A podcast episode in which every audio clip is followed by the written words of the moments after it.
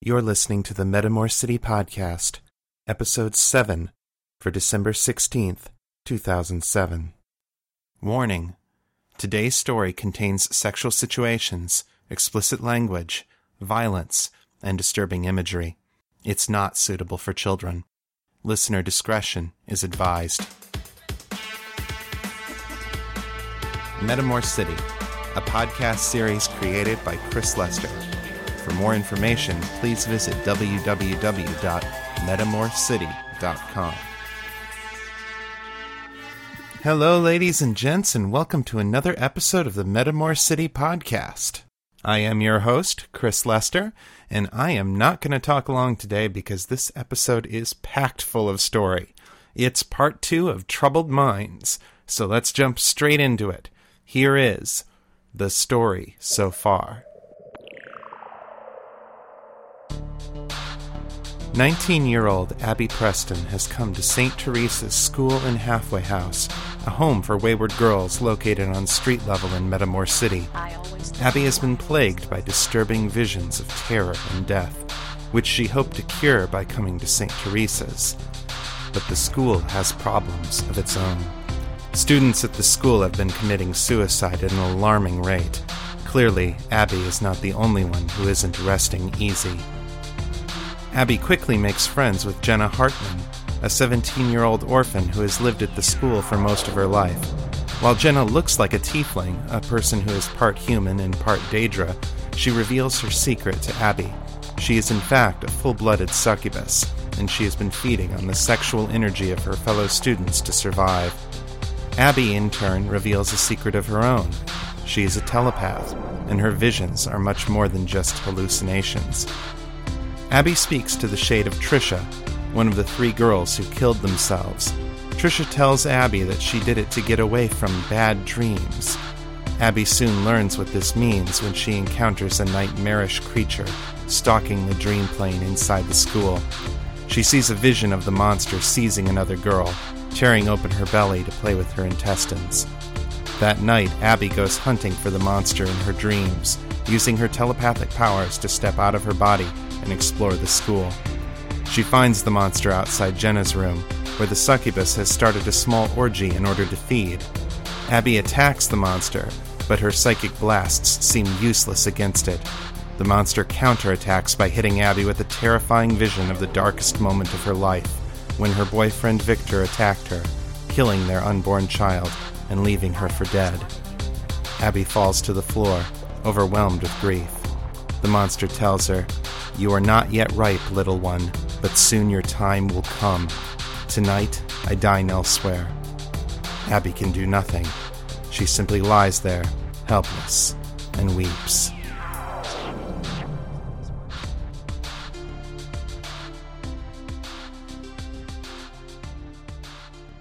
She woke in a start, body drenched in a cold sweat, heart pounding.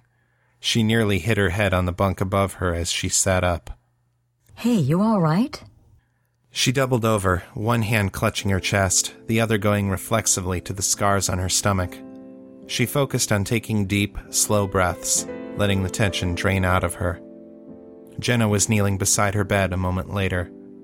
Hey, Abby, you all right? She asked again, her voice filled with obvious concern. Abby just closed her eyes and shook her head. As the immediate panic faded away, barriers of control crumbled, and a torrent of emotion spilled out in its wake. She tipped over on the bed and curled up into a ball, tears coming in heavy, racking sobs as freshly remembered grief consumed her. My baby. She cried. My baby. Hey, hey, hey, hey, Abby. Abby felt arms wrapping around her, but she was sunk too deeply into her own misery to think about the implications. She responded instinctively, reaching out for comfort, clutching tightly at the warm, slender body that had drawn near to her own. She felt skin touch skin, heard Jenna gasp, and then her mind was there alongside Abby's, seeing the source of her pain and grief in an instant. Abby felt Jenna's surge of hatred toward Victor for what he had done, her terror at the thing Abby had confronted in her dream, and her deep sorrow and compassion for Abby upon seeing all that she had lost. Abby felt Jenna's mind reach out to her own, offering strength and comfort, clumsily, since she had no inherent skill at telepathy. And Abby gratefully accepted. Abby's grief and pain were spread between them both, diluted, as a measure of Jenna's vitality and raw stubbornness flowed into Abby.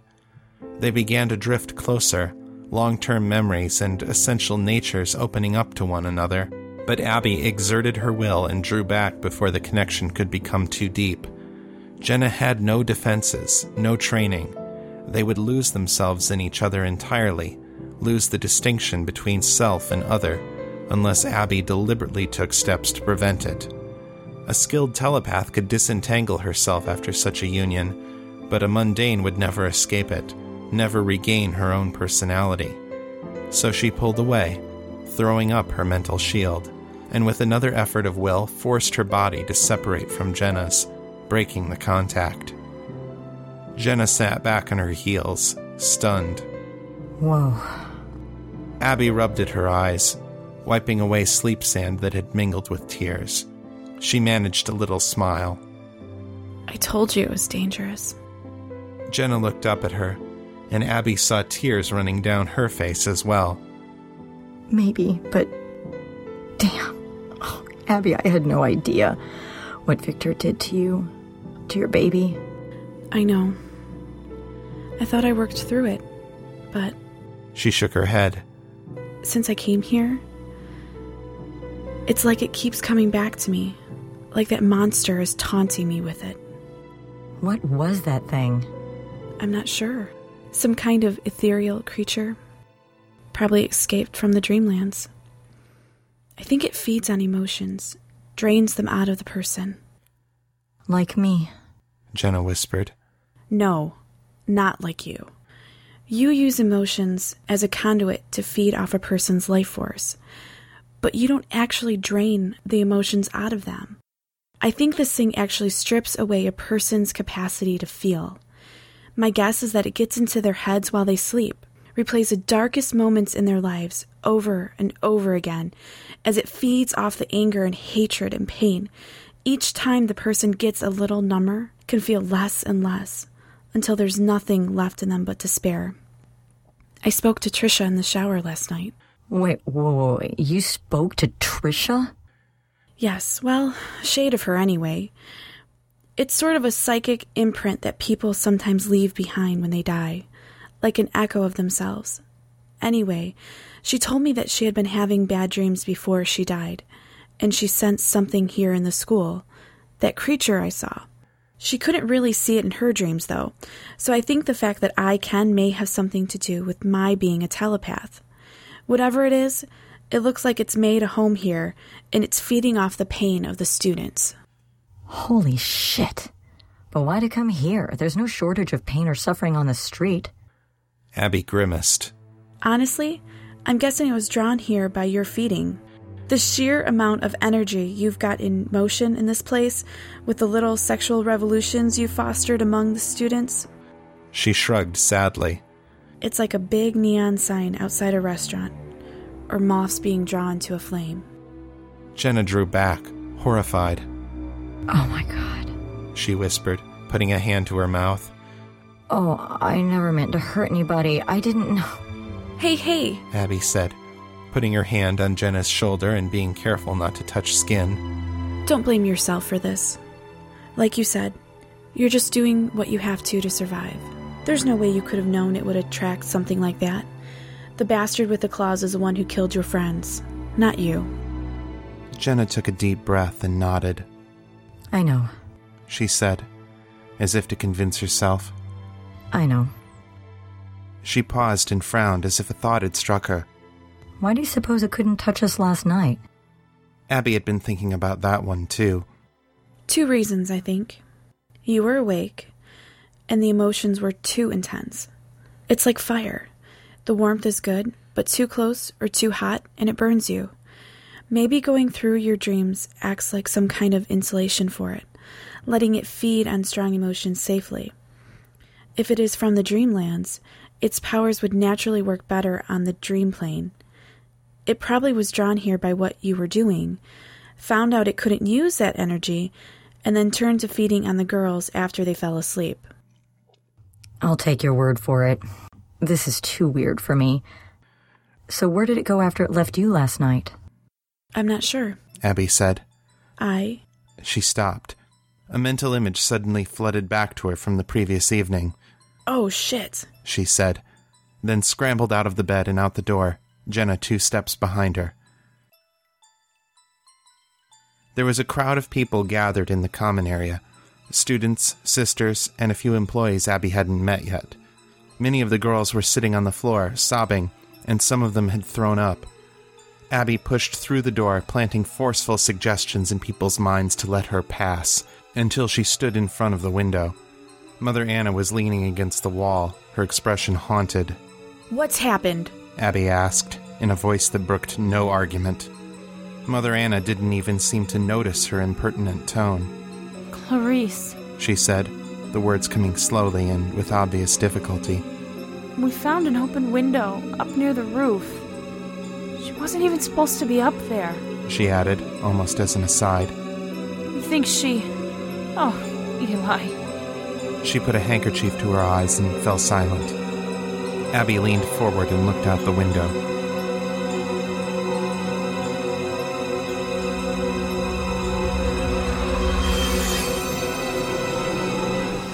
Clarice's body was impaled on the wrought iron fence, which seemed to have hit her squarely across the abdomen.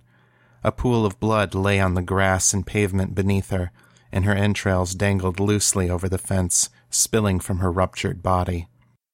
Abby closed her eyes and turned away from the window. Evidently, Clarice hadn't paid much attention to where she was jumping. Abby couldn't imagine that someone would choose a death like that deliberately. Jenna was beside her a moment later, nearly vomiting when she saw the scene below. Abby felt her press down revulsion with raw, seething anger. I want the bastard who did this. Jenna whispered fiercely in Abby's ear as she took her by the shoulder and led her away from the rest of the crowd. Tell me what I can do to help. Abby shook her head weakly. I don't know. Even I couldn't stop him, and I could see him coming. Hell, he showed me what he was going to do, and I couldn't stop it.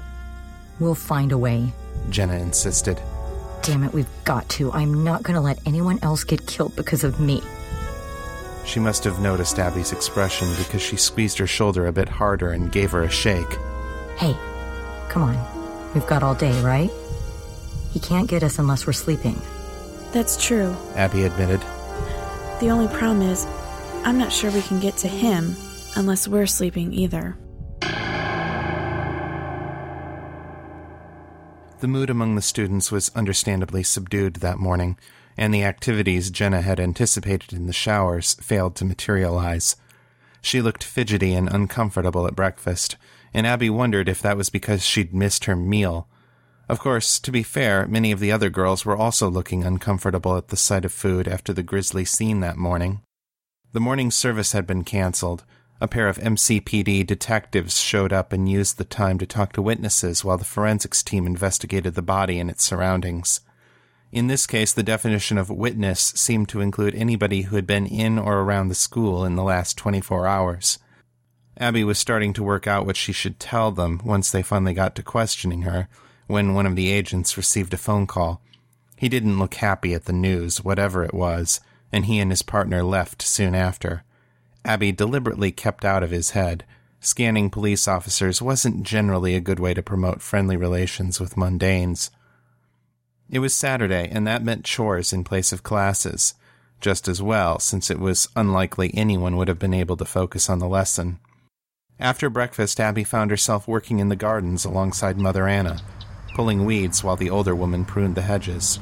Both of them stayed far away from the side of the building where Clarice had died. Up topside, it was a bright and cloudless day, and even down here at street level, the occasional sliver of sunlight found its way through the forest of concrete and steel above them. The overall gloom was no worse than that of an overcast day anywhere else. The photosensitive lamps hanging from the skyways had even turned off for the day. The early September air was cool, but comfortably so, and Mother Anna had stripped down to a short sleeved shirt and khaki work pants. I find that being out here helps me when my spirit is troubled. Anna was saying. It's a kind of meditation in the work. doing my little part to guide and shape Eli's creation, cutting out diseased branches or the shoots that turn wild and grow away from the body. In a way, it's something of a metaphor for the work we do here at the school.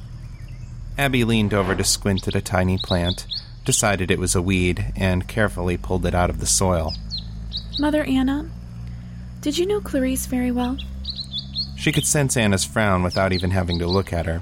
As well as any of us did, I suppose. She'd not been with us long. Four months, I believe. Did she ever say anything that made you think she might do this? Abby asked. Something that might have indicated she was getting worse?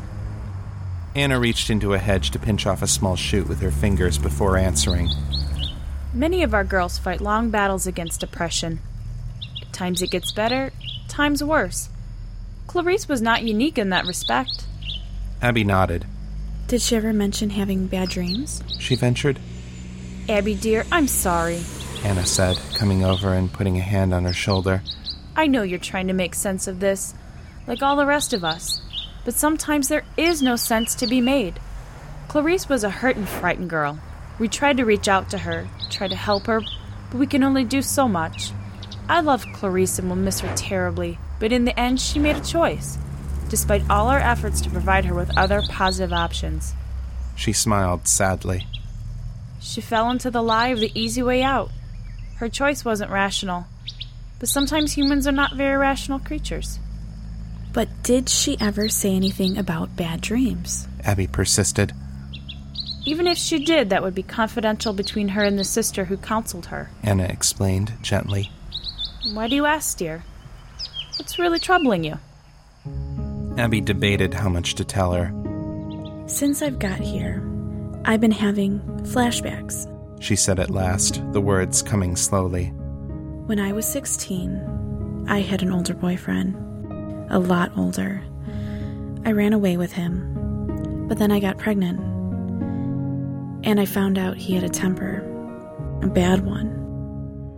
She rubbed her hands over her arms, trying to force some warmth back into them. I got scared. I left him. Tried to go back to my family. Then he attacked me. And. Her hand strayed back to the scars on her stomach. I see, Anna said gravely.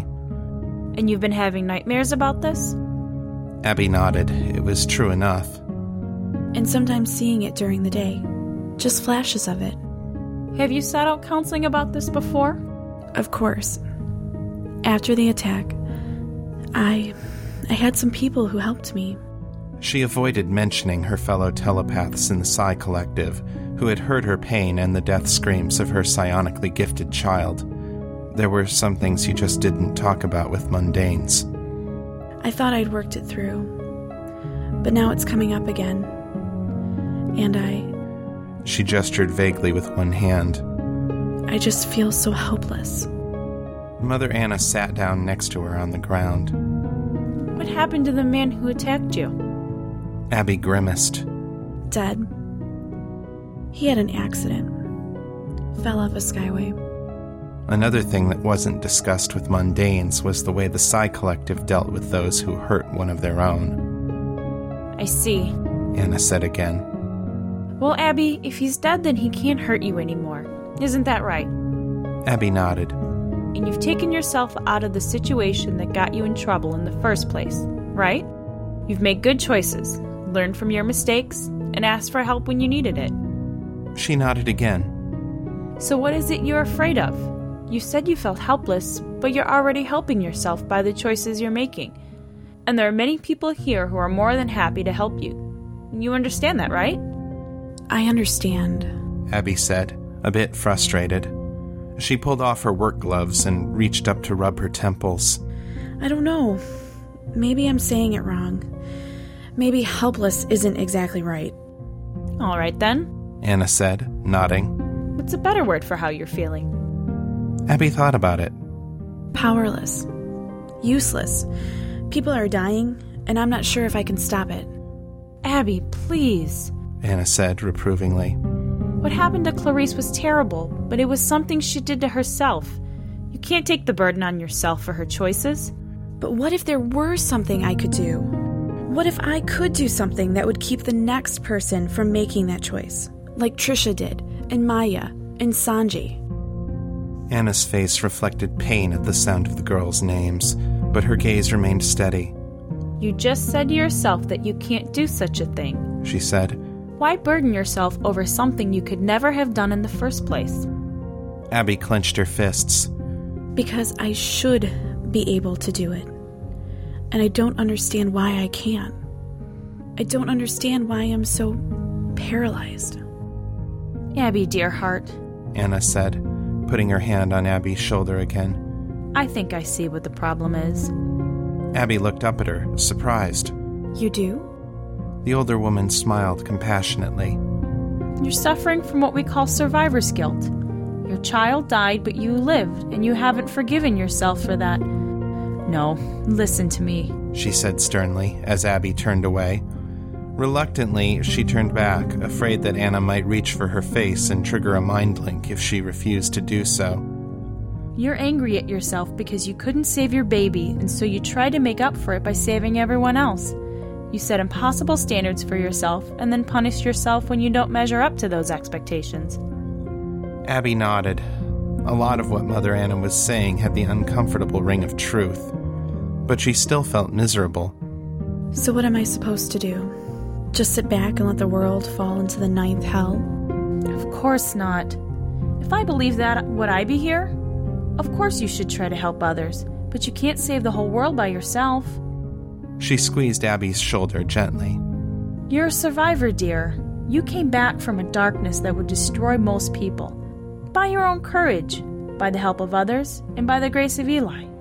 You could be an inspiration to many of the younger girls here. But wisdom comes in knowing when you can do something on your own and when you need the help of others.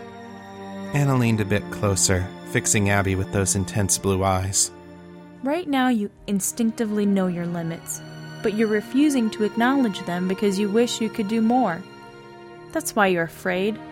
You need to be honest with yourself about what you can really do to help people, and then look to others and their strengths to help you do what you can't do on your own. She smiled slightly, the expression obviously bittersweet. You still won't be able to save everyone, but you'll be able to do much more than you can alone. Respecting your own limits and trusting others to help you will free you to act without fear. As our Lord said, a three stranded cord is not easily broken. Abby nodded slowly, realization dawning. An idea was taking form in her mind. My God, she murmured. That might work. It's crazy, but it just might work. Language, dear? Anna chided. Sorry, Mother, Abby said, bowing her head briefly. And thank you. I think I know now what I have to do. I'm glad to hear it, dear. Mother Anna said, rising to her feet. Just remember that there are others here who are willing to help you. Abby nodded once. That's what I'm counting on.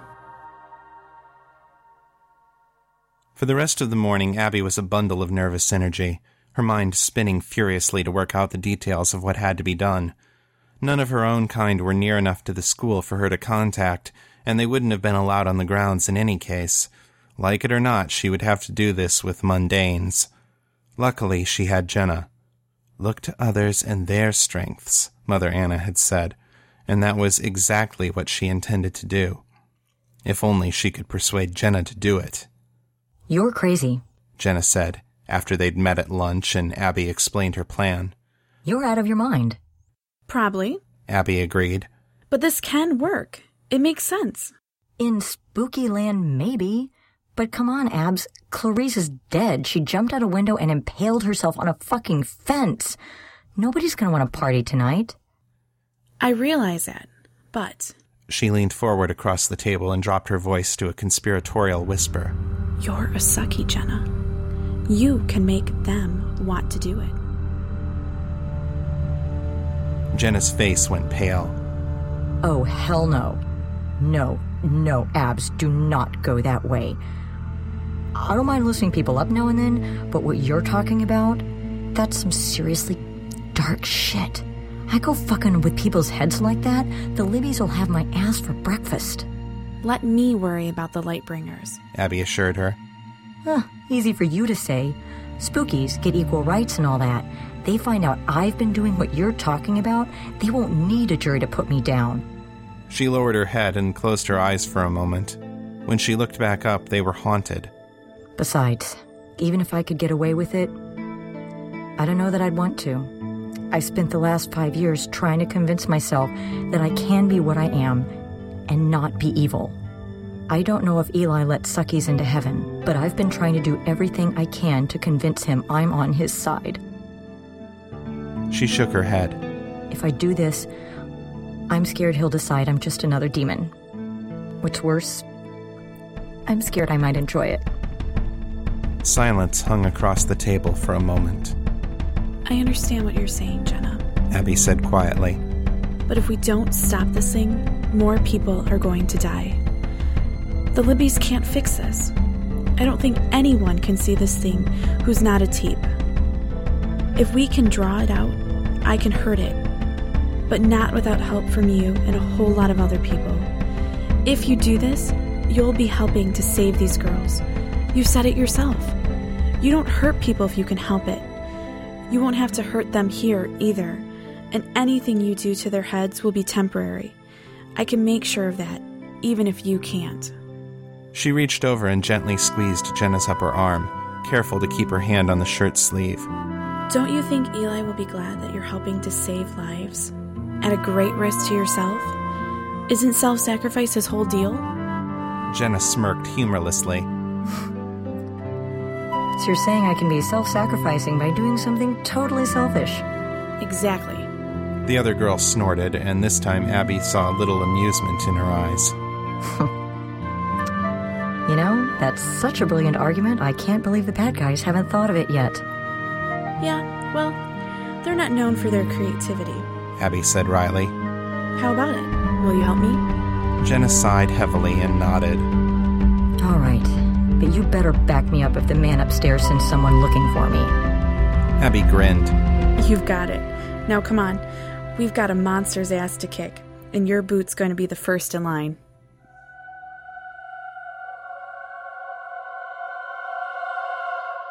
They spent the rest of the day, between chores and afternoon service, passing the word to the other students.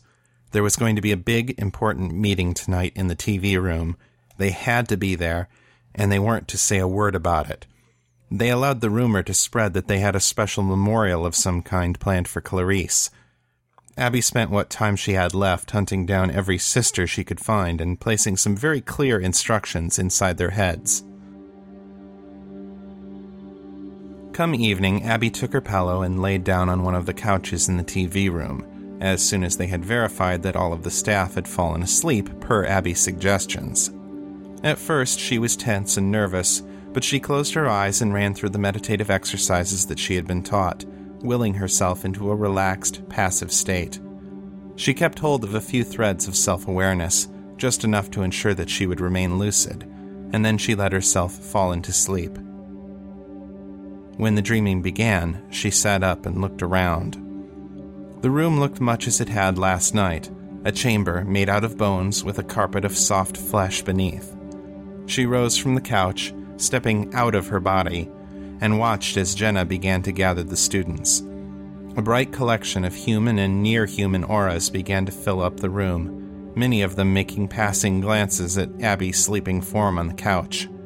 Fortunately, Abby was trained enough in lucid dreaming not to be easily awakened if she didn't want to be. Soon, nearly every student in the school was gathered there, sitting on chairs, couches, and a large amount of floor space, more than 40 young women, with Jenna standing in the middle. They filled the room to capacity and stretched beyond it to fill the hallway for a good distance to either side. Abby noted with relief that the few girls under 13 and those who were in the late stages of pregnancy did not make an appearance. Abby and Jenna had decided that they were off limits for their own protection, and Abby had given each of them a strong compulsion to go to sleep early. She was just glad to see that none of them had resisted her instructions. Abby spoke, projecting her thoughts so that all the assembled students could hear her. Listen up, ladies. This is Abby. I'm in a lucid dream right now, and you can hear me because I'm a telepath. You'll forget all about that when this is over, though. so don't worry about it. Jen and I called you here because we found out why our friends keep dying. I don't want any of you to panic, but you need to know this.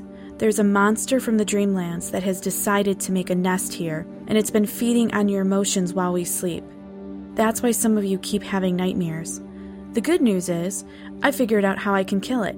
But to do it, I'm going to need all of you to help me. She paused, giving the students a chance to assimilate everything. Many of the girls turned and began whispering among themselves, clearly unsettled at the voice that had appeared in their heads. At the same time, Abby sent a mental whisper to Jenna. As she watched, the succubus began to radiate supernatural energies, smoky red tendrils that reached out from her aura and began to touch the minds and hearts of everyone present. Once the connections were made, Jenna began sending energy through the links, changing thought patterns and orientations, recalibrating moral compasses, stripping away what little remained of the girl's inhibitions. Abby saw each young mind transmute itself into a reflection of the succubus, some of them readily and with little alteration, others with so much bending and twisting that what resulted bore little resemblance to what the girl's minds had once been. Abby's speech had been carefully timed. She'd given them enough new information to ensure that they'd still be talking about it by the time Jenna had taken hold of them. The process was both swift and so gradual that the young women had not even noticed what was happening to them. Abby waited for Jenna to nod. Jenna couldn't see her dream self, but the signal had been prearranged and then resumed speaking. The thing feeds on emotion. It's drawn by it, so we're going to create a little lure for it, and then we're going to waste it. So listen carefully.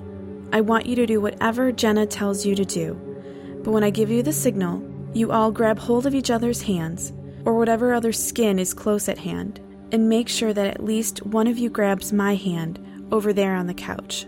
That's critical, okay? She waited for the somewhat puzzled nods of acknowledgement. Even now, many of the girls were absently touching themselves or tugging at their clothing, but they all seemed to have enough presence of mind to hear and remember Abby's instructions. Of course, the suggestion she implanted along with the words probably had something to do with that. Okay, cool. Jenna, go for it. Jenna opened her eyes to slits, and in Abby's dream vision, they burned like hot coals. You heard the lady. She said, bringing her hands together in a loud clap. All right, girls, let's get naked. This is an all you can eat pussy buffet, and everyone's invited. The response was immediate. Like dogs being released from a leash, nearly 50 teenage girls shucked off their clothing and threw themselves on each other with reckless abandon. Driven into a state of near mindless desire by Jenna's manipulations, the crowd evolved in seconds into an orgy of almost unimaginable proportions. Torrid red emotions swirled and became a firestorm, nearly blinding Abby with their intensity. In less than two minutes, Jenna had regained all the considerable energy that she had invested in priming this pump, and was even beginning to amass a tidy surplus. Abby shifted her dream self out into the hallway, beyond the range of the frantic activity, and began watching for the creature to appear. She didn't have long to wait. The amount of emotional energy circulating in the area was easily ten times what she had seen last night. It lumbered out of the shadows, its long arms nearly dragging against the ground, knife like hands flexing and sharpening their blades against one another. It came toward the orgy like a moth to a flame, yellow eyes wide in a mixture of astonishment, childlike delight, and ravenous hunger, its jaws slathered with anticipation, tongue lolling out between nightmare teeth. It didn't seem to even notice Abby's dream form standing up against the wall. Abby had heard before that most natives of the Dreamlands lacked the capacity to change their essential natures, and regardless of their intelligence, they would not retain learning or experience for very long. Seeing this creature now, she was inclined to believe it. It had seen just last night that it could not feed from the girl's emotions while they were awake, and yet here it was again, about to attempt the same thing. Abby wasn't about to spoil the surprise, though, so she stepped in front of the creature before it could try to reach out and feed off of one of the other students. It drew back, more from surprise than anything. Abby planted her feet, crossed her arms, and glared up at it in defiance. See something you like, big guy? The creature cocked its head and stared at her, a puzzled expression that soon became a glower of menace. Out of my way, little one. I see your mind, and there are tears within you to make you cower and weep. Maybe. Abby said easily. Maybe not. Either way, you're not invited to this party. She knew what was coming next and opened her arms wide to receive it. The creature seized her memories and thrust them back at her in fresh, vivid color, showing her once again how Victor had murdered their child and nearly killed her too. Abby accepted the pain of the memories, acknowledged it, and received it as her own, but she refused to accept blame for them as she had before. I am alive. She told herself as the scene washed over her once more. I was hurt. My daughter was taken from me. The man I had loved betrayed me. But I am not to blame, and I am not a victim. I cannot change the past, and I will not live in it. By fate's hands, or Eli's will, I have been spared. And it is a gift I will not squander. When the scene faded, Abby was still standing. The pain was every bit as real as it had been before, but this time she had redirected its momentum like a combat throw, and while she had still been touched, she had not been broken. She lifted her head and sneered at the beast. Is that the best you can do? The beast blinked twice, seemingly amazed. How is this possible? It's called dealing, dumbass. Abby snarled. Every once in a while, we figure it out. The monster's thin lips curled back and it roared, then swiped at Abby with its murderous claws. The telepath shifted her dream form back out of reach. As a thought projection rather than a creature whose very existence was ethereal, Abby had the advantage in terms of maneuverability. Still, the monster was fast, and she didn't want to give it a second chance. Everybody, She shouted, stretching out to the minds of the young women behind her. now! For all their obvious preoccupation, the girls remembered Abby's implanted instructions. Instantly, a chain of skin to skin contacts was formed, ending with three different hands grasping firmly to Abby's own sleeping form. Instantly, she felt the surge of the entire group's out of control emotions run into her like a live wire. If she let them linger too long in her mind, the backlash would destroy her sense of identity, and probably leave the entire group as a single, lust driven consciousness. Fortunately, Abby had another place for the live wire to go to ground. Channeling the emotional energies from her body into her dream form, she shifted herself forward and to one side and grabbed hold of one of the creature's massive arms. As she suspected, the beast was an emotion sink and could no more refuse the energies she gave it than a black hole could reject a piece of matter. Of course, the thing about black holes was that if one swallowed too much matter too quickly, it would lose its ability to hold itself together, and the entire thing would simply disintegrate. The analogy proved to be an apt one. The creature screamed, a blood curdling shriek like a thousand nails on a thousand chalkboards, as its shadow flesh erupted in fire at the point where her dream hands had touched it. Abby kept the emotional energy current flowing, siphoning off the maddened lust of the orgy and shunting it directly into the beast. The monster began to glow from within, like a bright light behind a very thin lampshade, until the flesh was consumed from the inside out and swirled away in a cloud of steam. The thing's skeleton lingered a moment longer, and then it too was destroyed, the bones charring and warping in a sheath of flames before finally crumbling to ashes. Okay, okay, let go, let go, let go! Abby yelped, mind and body still surging with power. The girls obeyed, the connection broke, and Abby let the dream fall away.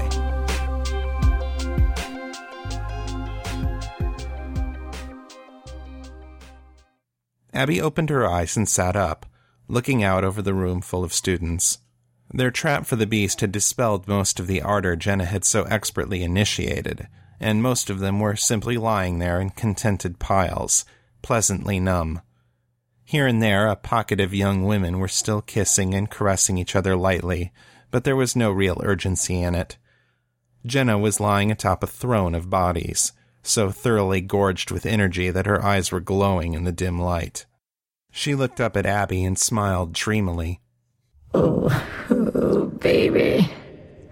A girl could get used to this. Remember, you want to stay one of the good guys. Abby said firmly. This was necessary. This time. But don't let it control you. Yeah, yeah, I know. Mm, I'm gonna have balls own hangover from this tomorrow. But for now, feels good. Abby smiled. Well, enjoy it then. We beat the bad guy. The killing stops here. Yippee. Jenna said. She turned her head left and right, casting her eyes lazily around the room. Hear that, girls? No more bad dreams. A tired cheer rose up from the group. Okay. Jenna said, lifting herself halfway up and gesturing drunkenly with one arm. Everybody no longer having sex? Go to bed. Everybody else, get your asses over here and share with the rest of us. As the group began to break up, Jenna rose unsteadily to her feet and tottered over to Abby. She placed her hands on the telepath's nightshirt covered chest and leaned forward, grinning seductively. Look at you. She purred, idly pawing at Abby's breasts. Did all the hard work for us. I saw, you know, for an instant when we all touched. I could see it. I Think we all could. Saw you kill it for us. She leaned a little closer, her breath tickling Abby's ear. Least you deserve is to share in some of the fun. Abby could feel herself growing hot and damp, even more so than she already had been, considering that she'd just been the lightning rod for the largest amount of lustful passion that she'd ever personally seen gathered in one place. She could feel herself weighing options, rationalizing, thinking that it would really be all right just this once. She laughed, recognizing it suddenly for what it was, and raising a telepathic shield to deflect it. You were chipping away at my inhibitions just now, weren't you? Guilty. Jenna said huskily. I'm a bad, bad girl. Wanna punish me? Make me squeal? Abby put her hand on Jenna's sternum and gently pushed away. I'm flattered, She said, smiling. but I can't. When teeps make love, we lose all sense of control. What I told you before about no more me, no more you, that was real. And afterward, we pick up all the pieces of ourselves that got jumbled together and put them back in our own skulls. But one teep can't do it for two people. If I let go with you, we'd be stuck in each other's heads forever. Jenna stuck out her bottom lip in a mock pout. It doesn't sound so bad. Abby felt her smile become touched with a bit of sorrow. You're only saying that because you don't understand it, She said gently. And I'm afraid you never will. She stepped back, retrieved her pillow from the couch, and stepped over and around the remaining bodies to the hallway. She turned toward Jenna and gestured at her surroundings, where even now eight eager participants were converging on the succubus. Besides, you've got plenty of company. And I've never been too good with crowds. She smiled. Good night, Jenna. Night abs. Big spoil sport. Jenna slurred as Abby turned and began walking back to her room. Just go on, go to bed. Damn spookies think they're too good for us, don't they, girls? Well, peachy fucking keen for them. I got all I need right here. Oh, yeah, oh, yeah. Oh, Sarah Love. A little to the. Oh, oh. yeah, baby. Oh, that's the spot. Hey, spooky forget you good for us, cause I, I, I got unfucking believable. All right. Oh, oh, oh, god damn, woman. Oh. Abby just shook her head, grinned, and kept on walking. Apparently, dreamland beasts weren't the only creatures who never changed their essential natures.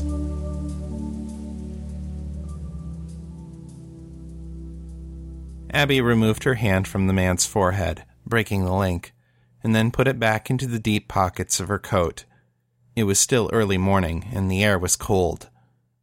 The man opened his eyes, and for a moment they shone with blue light before settling back into their usual mundane appearance. He blinked a few times, brushed a lock of his short white blonde hair out of his face, then nodded.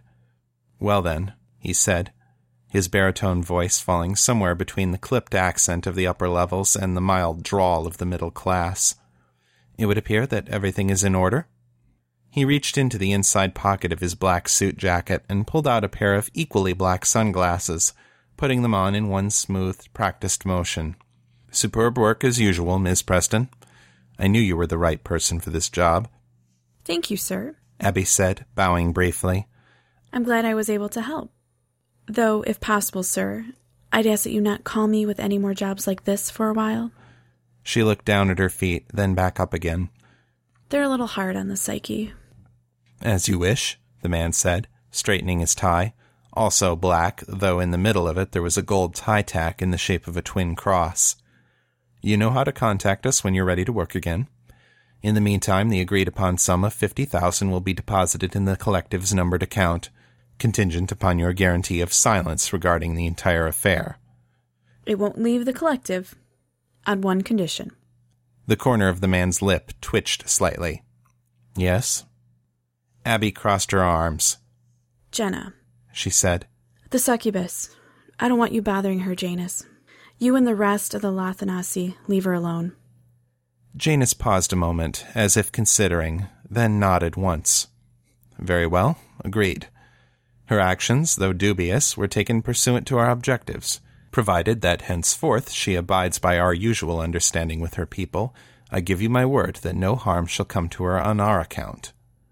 His lip twitched again, though you might advise her to keep us apprised of her movements. Officially, the law considers her a tiefling, with the legal rights common to all mortals. At the moment, I see no reason for that to change. I trust that she will not give us one. Yeah, me too, Abby said. Very well then. We are agreed. The fifty thousand will be deposited by the end of the day. He bowed. Good day, Miss Preston. Good day, Janus, Abby said, bowing in turn. They turned and went their separate ways, to two skimmers parked on opposite sides of the public square. Abby felt a wave of warmth and love radiating from the vehicle as she approached it and she smiled and sent the same in return. She opened the door and climbed into the back seat, touching hands briefly with the other three occupants. Agent Starsun is satisfied? Fiona asked, eyebrows raised slightly. No speech was used. None was needed. He is, Abby confirmed, as Brian pulled the skimmer away from the curb and merged into traffic. The money's on its way. I don't think food's going to be a problem this month.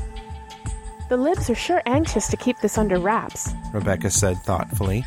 I wonder if they're worried about the reaction when people find out that there are things coming across that only Teeps can handle. It would tend to shatter their all powerful image, Abby admitted. Of course, now that they know what they're up against, they could probably hand the job off to Nocturna's Dreamwalkers. But you're right. I don't think they could have figured out what it was without us. Imagine that a need for spookies, Brian said dryly. Next thing you know, they're going to be demanding the right to breed and own property. As the three women chuckled, he caught Abby's gaze in the rearview mirror. Hey, brown eyed girl. You ready to go home? Abby smiled. Almost. Just a couple more stops first.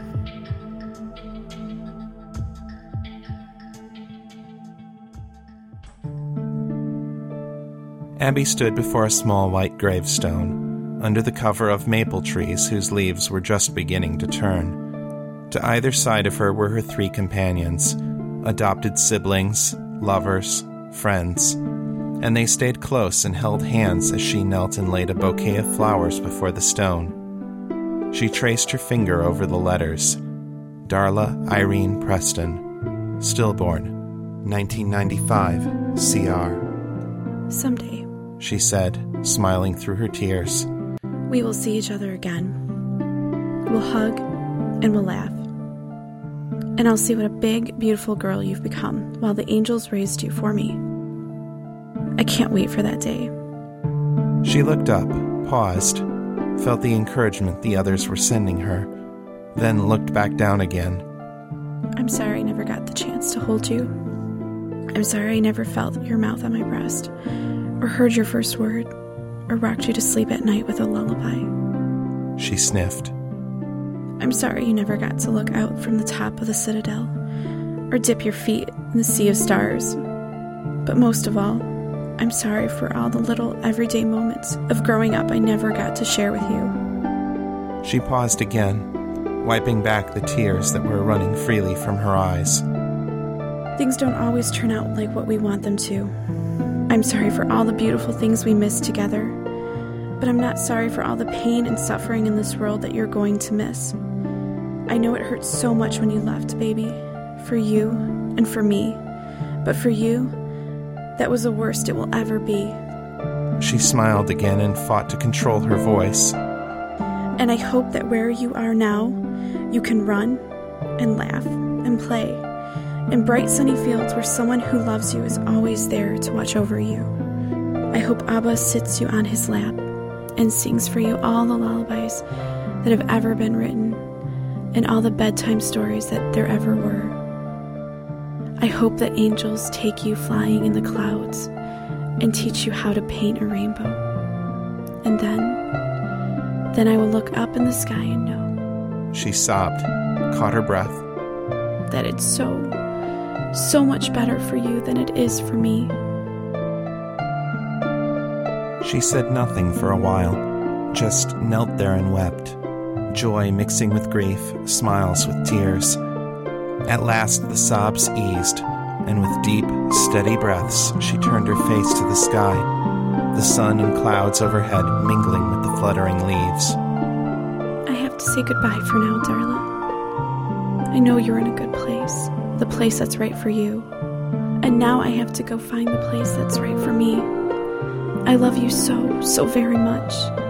But I've been living in the day I lost you for three years, and it's time for me to go on. I need to go and find out who I am now, and I'll let you get on with being whoever Abba made you to be.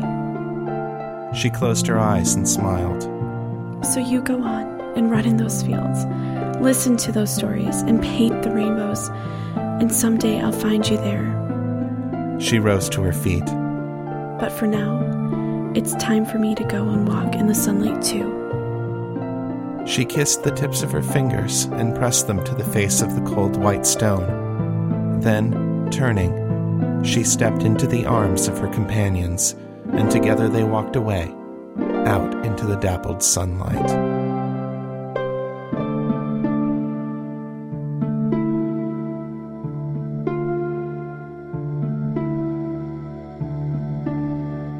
Be back with more of the Metamor City podcast right after these messages. Who in the heck is MA and PA? MA's a geek podcaster parent who's letting her flag fly and helping you to raise your next generation right. We're big geeks and we love it. She's a single mom. She is gorgeous. MA talks books, movies, anime, really whatever she wants. She is brilliant. She is amazing. MA and PA is a great podcaster, but she suffers from an embarrassing lack of leather. Did I mention she was hot? Who is MANPA? No one can tell you who MANPA is. She must be experienced. To be part of the MA in PA experience, head on over to www.bl8tn.net. You should go there right now. Or else. Better late than never, right?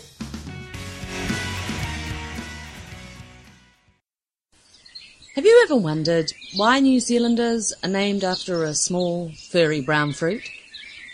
Or if they really have to shave their toes?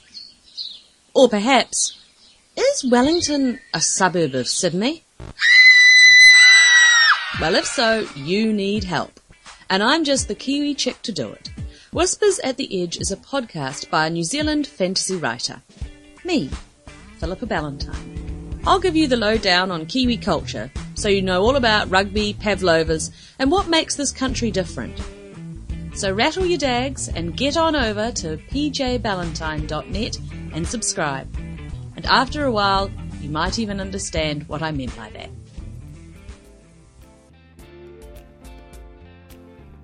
This is Christiana Ellis of Nina Kimberly the Merciless and Space Casey, and you're listening to the Metamor City Podcast. Hey guys, welcome back. Sorry, you'll have to give me a minute here. Every time I hear the end of that story, it makes me tear up a little. I'm just continually amazed at what an awesome job our actors did with that story.